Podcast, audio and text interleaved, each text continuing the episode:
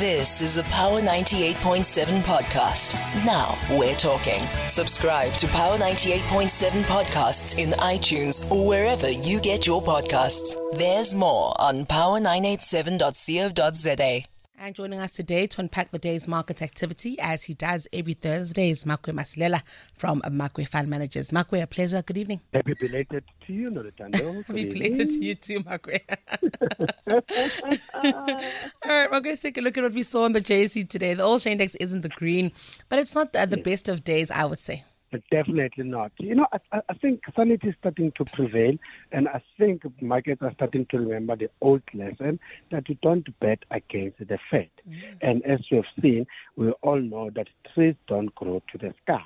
The point I'm trying to make, all these things have been going up, and on the expectations that interest rates will be coming down and much more. And now markets are starting to say, listen, the pace and the scale is not going to be what we thought it will be. And then also we started the session uh, waiting for those uh, retail numbers coming out of the U.S., which were disappointing. And remember the days when bad news used to be good news, but this time around it's like we're starting to see the cracks when it comes to the U.S. economy. And maybe the reason we are saying that is that we woke up this morning with Japan telling us that the economy fell into a recession and are no longer the third largest economy in the world.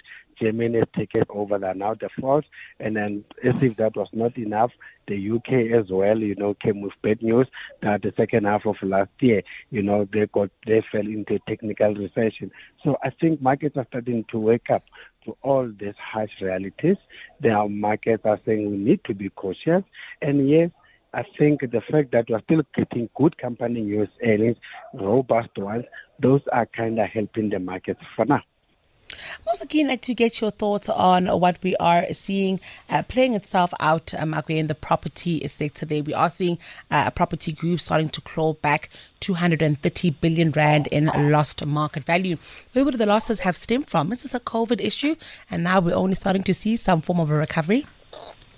Yeah, to some extent. Remember, you know, uh, as a consumer, some of them they don't just go to the mosque because they need to buy. They use that more as a therapy, and then ultimately they pick one or two things.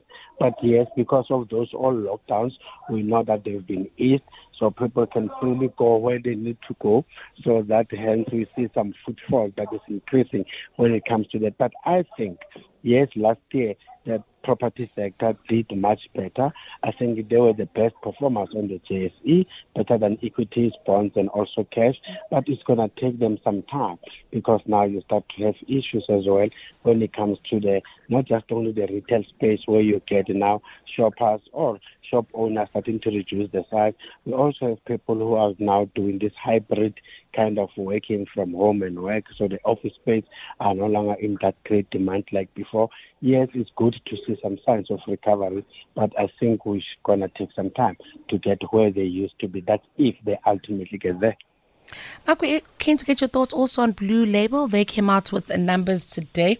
Looks like it's a tough one for them, uh, but I'm wondering if this is not a, a more comprehensive story uh, than what we're seeing happening with uh, their their performance. You know, only compare this period with the previous period. We know the previous period the guys had to have uh, the things, the write downs, the losses of almost 400 and 420 when it comes to the transaction capital issue.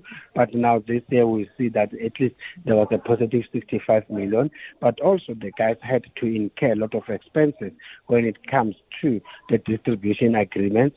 So, but now going forward, uh, we think the guys, if you exclude all these positive and negative contributions, their headline earnings per share was just down a mere 22 22%, if I'm not mistaken.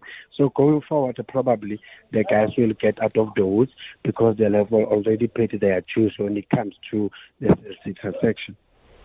Makwe, let's also touch on what we're seeing with a shareholder activism. Uh, top top law firms in South Africa have warned corporate SA uh, to prepare for shareholder activism, and of course, uh, we've seen uh, Sasol on the receiving end of something like that. Because investors are more wiser investors no longer just rely, you know, on what management is telling them. Investors have come to realize that they are the ones who appoint the board, the board appoints the executive. So they want to hold them accountable. And you can even see when it comes to the likes of remuneration, saying that we are paying you this for what, you know. Investors, given that it is a performance has not been that great, they start scrutinize every little thing. You know, good days, then it's okay, you know, when they just overlook other things because they've got to be rewarded, you know, with nice dividends. You get companies who are no longer paying the dividends that they used to pay. So now, as a shareholder, you ask yourself that this is my company, what is really happening? So you put more attention to the whole thing. Is it a good thing? Definitely it is, and it's long overdue. We're hearing news, Makwe, of a state owned bank. What's happening now? Basically, post office the long and short is that they'll not just only offer savings, they'll be able to offer services um, transactional accounts, including a credit. We know the guys were not able to do that. The big question is, are they not late to come into the market? Because they could have captured this market long time ago, even before the likes of Capitec. But for whatever reasons, they didn't do all that. And now remember, you're not only competing with the uh, top five banks. Now you also start competing with the likes of your Discovery Bank, your TymeBank, stuff like that, and you start now trying to get to the same market, which is more or less people who are unbanked, social grants, stuff like that. It's not going to be an easy one. And Noluthando is typical of our government. We continue to be very, very active. The guys had an opportunity long time ago to get this to what they're trying to do now. But hey, let's give them a chance. Hopefully, maybe they'll get it right. Also, to be watching that one very keenly, Makwe. Let's also talk about Airbus. Uh, they're targeting 800 aircraft delivery. Of course, this is a great time for Airbus uh, to make the most noise because Boeing is going through it. Definitely, and I think it's 63 more planes more than the, compared to 2023. And as you are saying, you know, one man's meat is another man's poison. So they're capturing all that to say, okay, this is a huge opportunity. People continue to trust us. Unfortunately, our competitors not doing that great, but the guys are mindful of supply chain issues. They are mindful of macroeconomic headwinds going forward, but they're still adamant that they'll be able to deliver 63 or more. Well, Makwe, it's all we have time for this evening. It's always a pleasure and wrapping the markets or wrapping up the markets with you, uh, rather. Thank you so much for speaking to us. Pleasure. Fantastic. Go well. You've been listening to a Power 98.7 podcast. For more podcasts, visit power987.co.za or subscribe wherever you get your podcasts.